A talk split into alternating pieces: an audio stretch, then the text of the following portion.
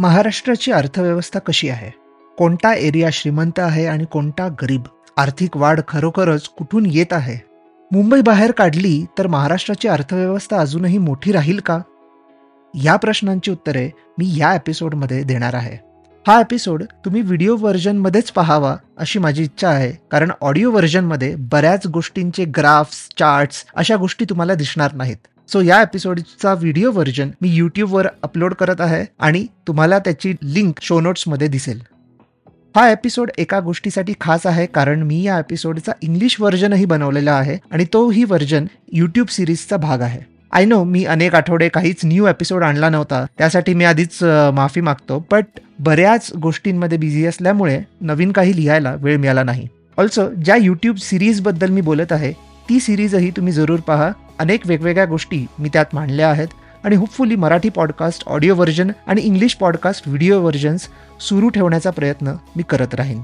So let start with the episode and yes by the way happy new year to all of you महाराष्ट्राचा nominal G D P आर्थिक वर्ष दोन हजार बावीसमध्ये एकतीस trillion रुपये होता. जर आपण महागाईसाठी ॲडजस्ट केलं म्हणजेच रिअल जी डी पी काढला तर तो वीस ट्रिलियन रुपीज इतका आहे. तो देशातील सर्वोच्च आहे. पण जर मी मुंबईचं जी डी पी बाहेर काढून टाकला तर काय? तुमचे काय मत आहे? महाराष्ट्र अजूनही सर्वोच्च राहील की नाही? तर त्याचं उत्तर आहे नाही. नॉमिनल जी डी पीच्या डेटाच्या आधारे तेलंगणा हे सर्वात मोठे राज्य बनेल पण महाराष्ट्र सेकंड नंबरवर जाईल. तर विश्लेषणाची सुरुवात करण्यासाठी अर्थव्यवस्थेची वेगवेगळ्या क्षेत्रांमध्ये कशी विभागणी केली जाते ते पाहूयात. ढोबळमानाने राज्याच्या जी व्ही ए म्हणजेच ग्रॉस व्हॅल्यू ॲडेडमध्ये प्रायमरी सेक्टरचे म्हणजेच प्राथमिक क्षेत्राचे योगदान सतरा टक्के आहे. सेकंडरी क्षेत्राचे योगदान सव्वीस टक्के आहे आणि तृतीय क्षेत्राचे योगदान सुमारे सत्तावन्न टक्के आहे. हे रिअल जी डी पीचे आकडे आहेत म्हणजेच महागाईला ॲडजस्ट केलेले आहेत. प्राथमिक क्षेत्रात कृषी पशुधन वनीकरण मासेमारी आणि खाणकाम यांचा समावेश आहे.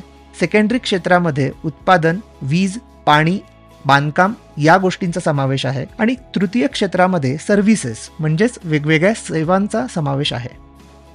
जी व्ही ए आणि जी डी पी हे दोन वेगळे आहेत. जी व्ही एमध्ये प्रत्येक वस्तू आणि सेवांमध्ये किती व्हॅल्यू किंवा मूल्य प्रत्येक टप्प्यात ॲड केलेलं आहे याचं कॅल्क्युलेशन घेतलं जातं. राज्य जी व्ही एमध्ये सर्व क्षेत्रातील जी व्ही एची जोड केली जाते. एकदा जी व्ही ए कॅल्क्युलेट केला की ह्यात टॅक्स किंवा कर जोडला जातो आणि सबसिडी वजा केली जाते. त्यानंतर आपल्याला जी डी पी मिळतो. म्हणून जेव्हा तुम्हाला सेक्टर वाईज कुठल्याही गोष्टींचा जी डी पी अनालिसिस करायचं असेल तेव्हा जी व्ही ए या नंबरचा आपण वापर करायला हवा आणि इतर वेळेला आपण जी डी पीचा आकडा वापरू शकतो.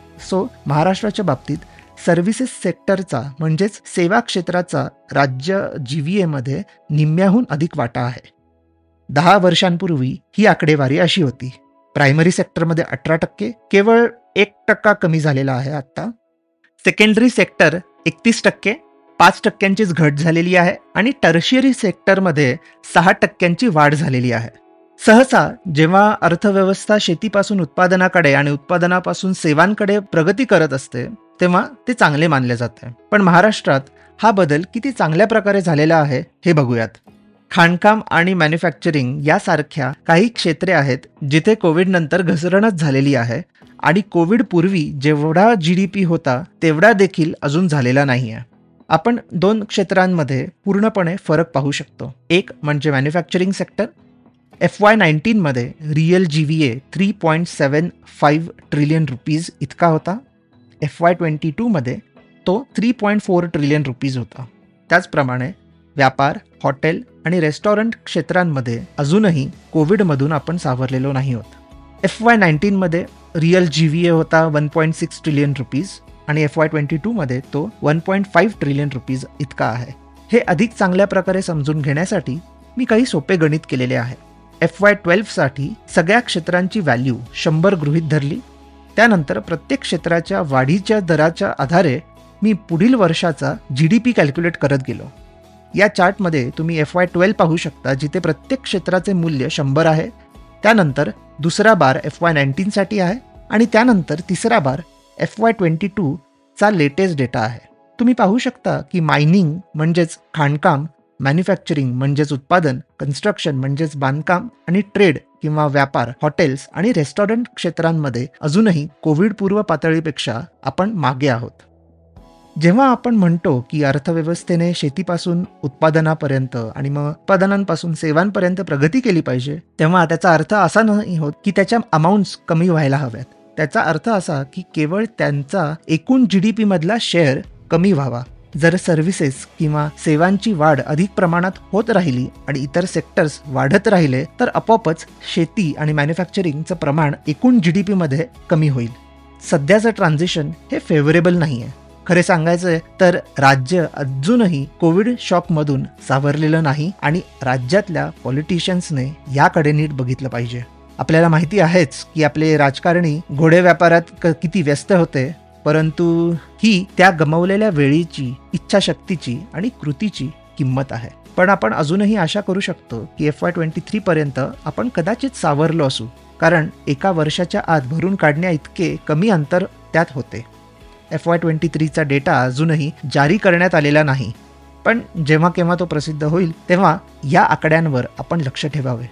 आणि हो राज्यस्तरीय डेटाचा हाही एक व्याप आहेच. ते म्हणजे खूप कालानंतर सगळा डेटा रिलीज केला जातो. आत्तापर्यंत आपल्याकडे एफ वाय ट्वेंटी टूचा लेटेस्ट डेटा आहे. पण जर मला माझ्या राज्याचा लेटेस्ट डेटा जाणून घ्यायची इच्छा असेल तर मी तो पाहू शकत नाही.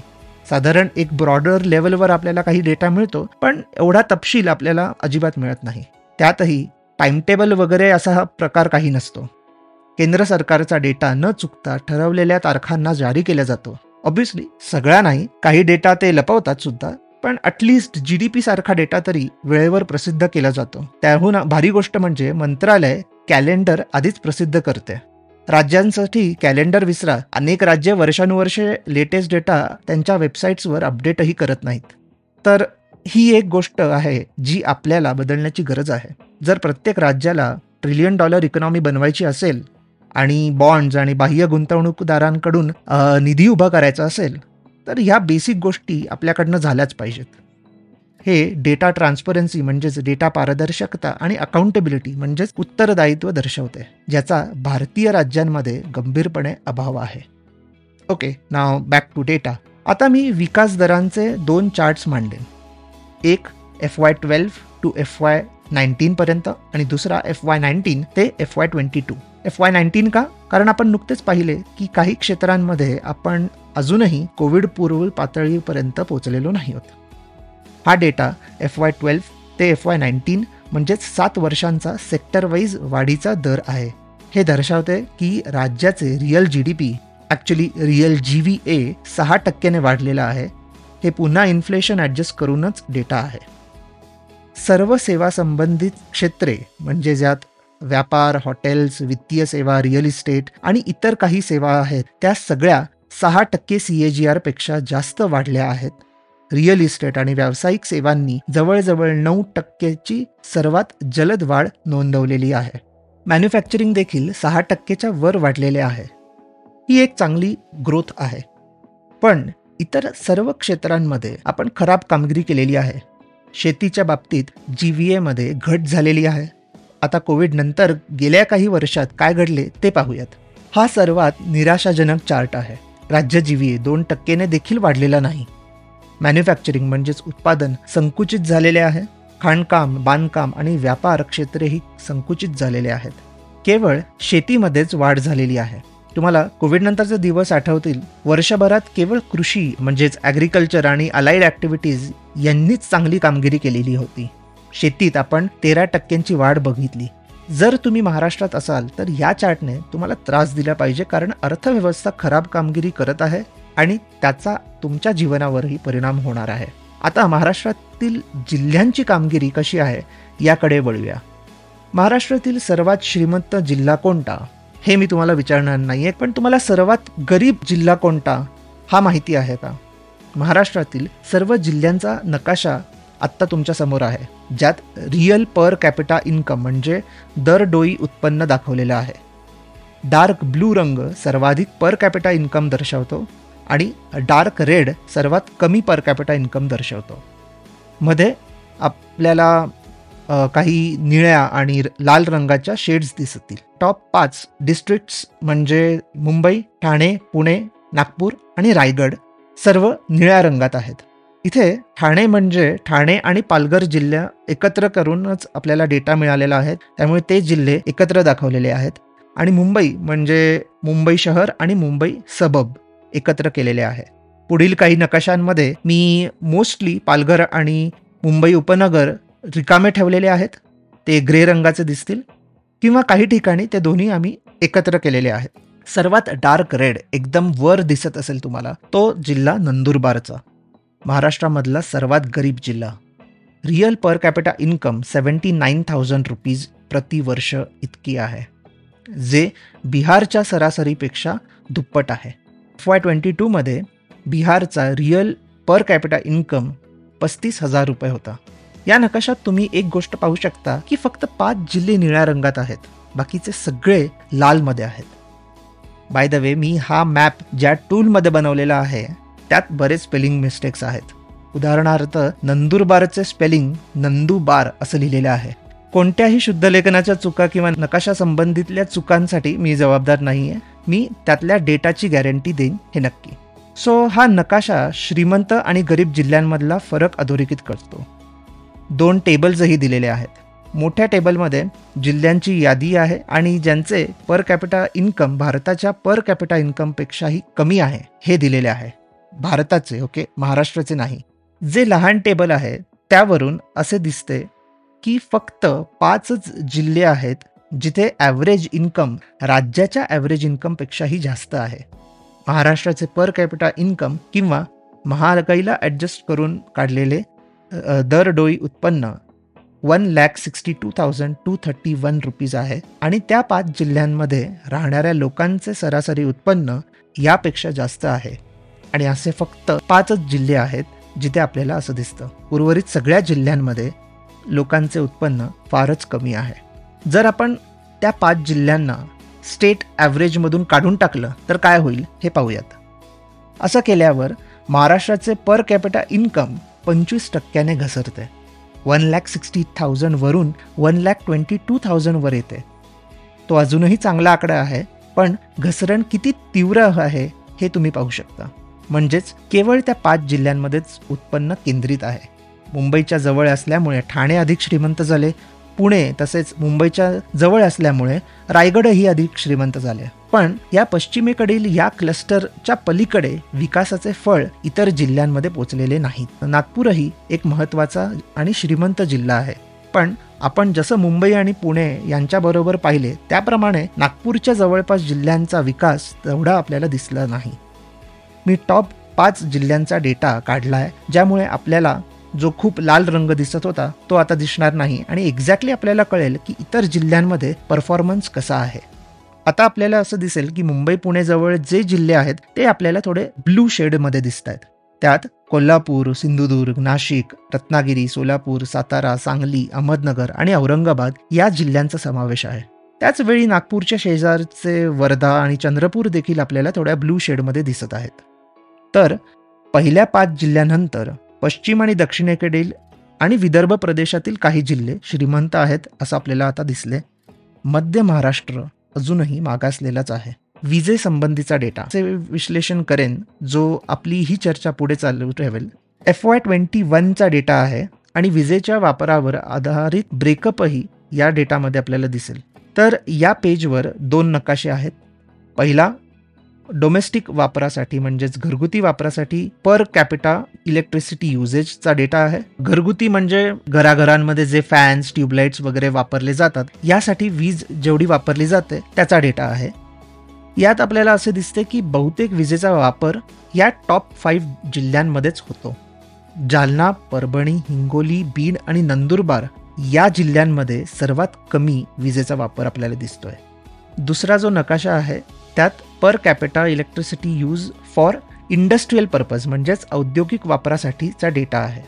यामध्ये आपल्याला दिसतं की रायगडमध्ये सर्वाधिक वापर आहे. रायगड हा एक औद्योगिक जिल्हा आहे. रायगड नंतर आपल्याला पालघर आणि जालना या जिल्ह्यांमध्ये सर्वाधिक वीज वापरली जाते असं दिसतंय. केवळ वीज कोणत्या कामासाठी वापरली जाते यावरून आपल्याला लगेच कळू शकतं की राज्याचं मेन ग्रोथ इंजिन काय आहे. यातही आपल्याला असंच दिसतं की विजेचा वापर हा युनिफॉर्म नाही आहे मग आता पुढचा डेटा आहे व्यावसायिक आणि कृषी म्हणजेच कमर्शियल आणि ॲग्रिकल्चर सेक्टरला लागणारी वीज. हा चार्ट राज्याचे वास्तव दर्शवते असं मला वाटतं. शेतीच्या बाबतीत आपल्याला असं दिसेल की मध्यम महाराष्ट्रात सर्वाधिक वापर केला जातो. किनारपट्टीत फारच कमी इन्क्लुडिंग मुंबई. पण सोलापूर आणि उस्मानाबाद एकदम टॉपवर आहेत. त्यानंतर अहमदनगर आणि हिंगोली जिल्हे. हे जिल्हे कृषीप्रधान आहेत. एका अर्थी असं म्हणणं चुकीचं ठरणार नाही. एफ वाय ट्वेंटी टूच्या जी डी पीच्या आकड्यांनुसार हे कसं टॅली होतं आहे ते पाहूयात. हिंगोली आणि वाशिम हे टॉप दोन कृषीप्रधान जिल्हे आहेत हे आपल्याला चार्टवरून लगेच दिसतं. शेवटी आपण पाहू की गेल्या दशकात दरडोई उत्पन्न कोणत्या जिल्ह्यांमध्ये सर्वाधिक वाढलेलं आहे. That is from F Y twelve to F Y twenty two Hingoli आणि वाशिम ज्यांच्याबद्दल आपण नुकतेच बोललो तिथे पर कॅपिटा इन्कम गेल्या दहा वर्षात सर्वाधिक वाढलेले आहे. त्यानंतर बुलढाणा यवतमाळ आणि अहमदनगर जिल्हे आहेत. त्यांचे वाढीचे दर भारताच्या सरासरीपेक्षाही जास्त आहेत. ही एक आश्चर्यकारक गोष्ट आहे. अजून एक सरप्रायझिंग गोष्ट म्हणजे जे टॉप फाईव्ह जिल्हे आहेत मुंबई पुणे वगैरे त्या जिल्ह्यांनी महाराष्ट्राच्या सरासरी वाढीच्या दरापेक्षा कमी वाढ दर्शवलेली आहे. सहसा गरीब राज्ये किंवा प्रदेश कमी बेसमुळे वेगाने वाढतात आणि श्रीमंत हळूहळू वाढतात आणि तसंच चित्र आपल्याला महाराष्ट्रातही दिसतंय. पण या जिल्ह्यांमध्ये ही वाढ कशामुळे झालेली आहे हे आपण पाहूया. मुख्य वाढीचं कारण शेती आहे आणि ती थोडी चिंताजनक बाब आहे. आजच्या व्हिडिओमध्ये आपण पाहिलेल्या बऱ्याच डेटानुसार हे जिल्हे शेतीवर जास्त अवलंबून आहेत हे दिसतेच. लोकांनी शेतीबाहेर पडून उद्योग आणि सेवा क्षेत्रांमध्ये जाणं हे आयडियल मानलं जातं आणि तसं चित्र या जिल्ह्यांमध्ये आपल्याला दिसत नाही. सरकारने या जिल्ह्यांवर सक्रियपणे लक्ष केंद्रित केले पाहिजे. पुढच्या वर्षी निवडणुका आहेत. केवळ केंद्र सरकारच्या नाहीत तर राज्य सरकारच्या देखील. आपण आपल्या प्रतिनिधींना काही प्रश्न विचारायला हवेत. ॲटलिस्ट हे डिस्कशन सुरू करण्यासाठी तरी. पहिला म्हणजे मध्य महाराष्ट्र विकसित करण्यात काय काय योजना सरकार आणेल? आणि दुसरं राज्यात मॅन्युफॅक्चरिंगला चालना देण्यासाठी काय योजना आणल्या जातील? मी तर तुम्हाला आणखीन बरेच डेटा पॉईंट्स दाखवून बोर करू शकतो पण आपल्याला कुठेतरी थांबलं पाहिजे. मला तुम्हालाच विचारायला आवडेल की आपल्या महाराष्ट्राच्या कोणत्या विषयाबद्दल किंवा कोणत्या जिल्ह्याबद्दल तुम्हाला ऐकायला जास्त आवडेल? महाराष्ट्रासारखेच इतर कोणत्या राज्याबद्दल ही माहिती तुम्हाला ऐकायला आवडेल? तुमचे सगळे थॉट्स मला कमेंट सेक्शनमध्ये लिहून मला पाठवा. तोपर्यंत या व्हिडिओला लाईक करा शेअर करा आणि चॅनलला सबस्क्राईब करायला विसरू नका. C you next weak